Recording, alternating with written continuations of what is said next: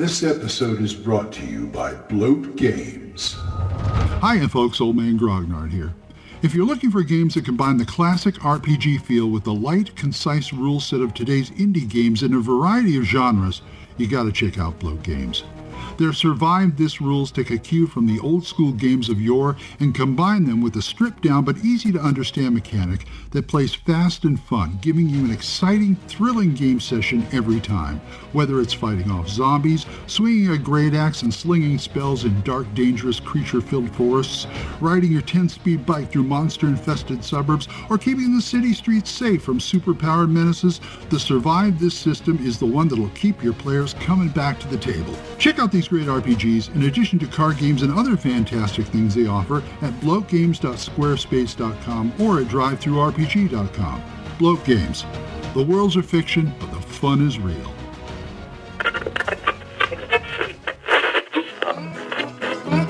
Abandon all hope, listeners. You're listening to Radio Grognard, the OSR podcast about stuff with your host, Glenn Hallstrom. Hiya, folks. Old Man Grognard here. Hope you're all doing well. Wonderful day and all that good stuff. I got a game tonight. So we'll see how that goes, if that goes. I haven't heard any word yet. So, well, anyway. Today I'm getting a little esoteric. I want to know, as a game master, what do you bring to the table? What is your style? Because everyone has a style. And you know what? It's not happening right away. What I'm saying is a style is something you develop. I mean, I have an artistic style. I have a style, the way I do my acting, the way I talk, things like that. And it's all based on things like influences, things that influence your life, your preferences things like that. My movies, my movie buff life gives me preferences on how I want to run games. And yours should too. Now, it's not really something you should think about right off the bat when you're starting. Okay? It's it's kind of like I said, it's kind of a thing that develops and the only way it's going to develop is if you keep running games you know, practice, practice. That's how you practice. And you learn the game. And as you learn the game, your style starts to emerge whether you want it or not.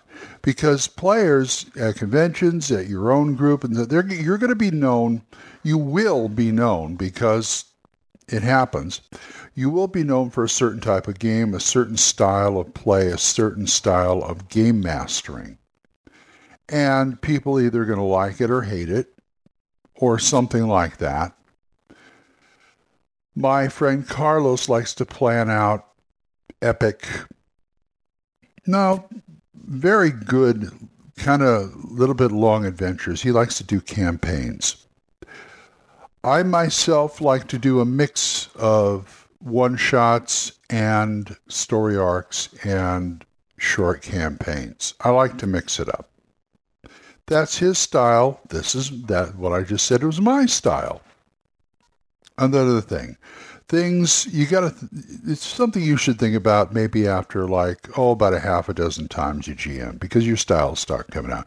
You look at back at the games you did, and it's like, well, what what are things that are in common with all those games? And I looked at back at mine and I saw things like I really like undead. I like using undead. So my games have a build, little bit more of a ghoulish, um, what am I, what's the word I'm looking for? Not evil, but more more macabre type of thing. Even though I don't really like running horror games, although I have, you know, I used to run Call of Cthulhu one once upon a time. But I don't really like, but I do like the macabre because that reflects in my, like my movie watching. I like classic horror. I like comedy. Comedy is harder to pull off in role playing games, so I don't try it as much. My comedy, I tend to have a dry sense of humor. I do love slapstick, but slapstick is hard to pull off unless it's an ad hoc thing. Humor and gaming, I'm going to do an episode on humor and gaming, or unless I already did. I don't remember if I did or not. But macabre stuff is easier to pull off. It's more of a feeling. I like, and the humor to me, like I said, it's dry, satirical. That's why I like the Midderlands so much because it's very, it's, it's Monty Python satirical with a dangerous edge to it. And I really don't like nihilistic games, as in real defeatist, you're damned if you damned if you don't, you just have to survive type games. Now, there's an exception to that, and that is post-apocalyptic. The nice thing about post-apocalyptic is can be depressing like that, you know, stuff like, and this is why I don't like zombie games too, zombie zombie type games, because post-apocalyptic can be depressing, but it could also be pretty gonzo because you never know what's going to happen out there. You never know what you're going to run into out there, and it's very much of a it's very much of an adventure thing to me. I'm more of adventure than survival, and this is my style. They also people also know that I like playing NPCs and other characters. And I just like to see my players have a good time and this is this is how I roll. And you know, like I said, my friend Carlos has got a different a different way of doing it. You may have you, you're going to develop your own style. Talk about your newbies out there. You will develop a style, whether you like it or not. It may be a good style, it may be a bad style. People may love it, people may hate it. People there might be some of each, just just the way it is. But you will develop a style. Just don't try and force it try things when you're when you're GMing, try things, see what works, see what doesn't. And that's your style. People then know who have played with you for a while what to expect when they get at the table. Even players have styles. You can tell one style of player from another style of player. And after a while, you're running long enough, you're if you're comfortable enough with the style you bring to the table, you get pretty good at understanding what's going to fly with your group and what isn't and who's going to like what you're doing and who isn't going to be is going to be yeah like that. It took me a while for me to understand it for my Monday group, but I understand it now. We I have a I have a group of 5 or 6 people including my grandson Gage who love a good story. They don't mind a linear story as long as you give them choices. As long as they know, you know, they they're very much they're very TV show oriented. It's very linear oriented. If you've got a situation where they're given a task to do, they'll go and do it. And I want see that's that's the thing. This is the style of my table. This is the mm-hmm. style of my group. Groups have a style. And I don't like running linear stories all that much. I mean, I do. I have. Sometimes I ran a linear story and didn't even know it but I always like to tell them, you know, they're always looking at, they're always looking for a direction to go. And most players are looking for a direction. You, you give them choices, they choose, and they go. Most play, pretty much all players do that, pretty much. But these guys are, they're very, they're very um, focused. They're very results oriented type of thing. I found out one of my players as long as the world, as long as whatever system I'm running has magic in it, they're happy.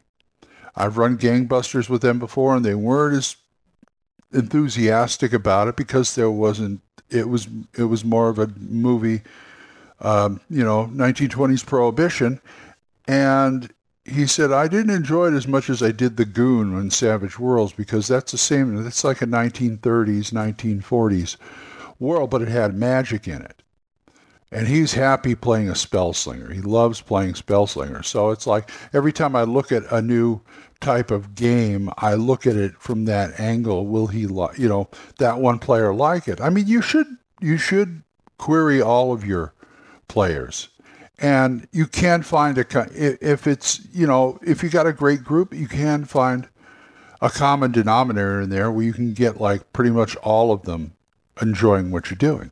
I'm not saying he didn't enjoy what I was what I, what he was doing. He loved Savage Worlds. I ran a pulp game. He loved it because there was some there was some magic to it.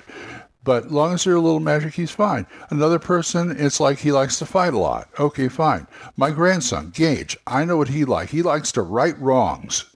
So that's his style. So I try and play to as many players as, you know, I try to accommodate as many players as I can. And they know my style and they enjoy it. So it's it this is how you get compatibility in a group. I mean, you know, if it doesn't happen, it doesn't happen and the group, you know, falls apart, you know, it's going to happen. But that's that's pretty much the way it is. Anyway, think about your style when you can and just work it work it, and just keep your eyes open. Keep your mind open.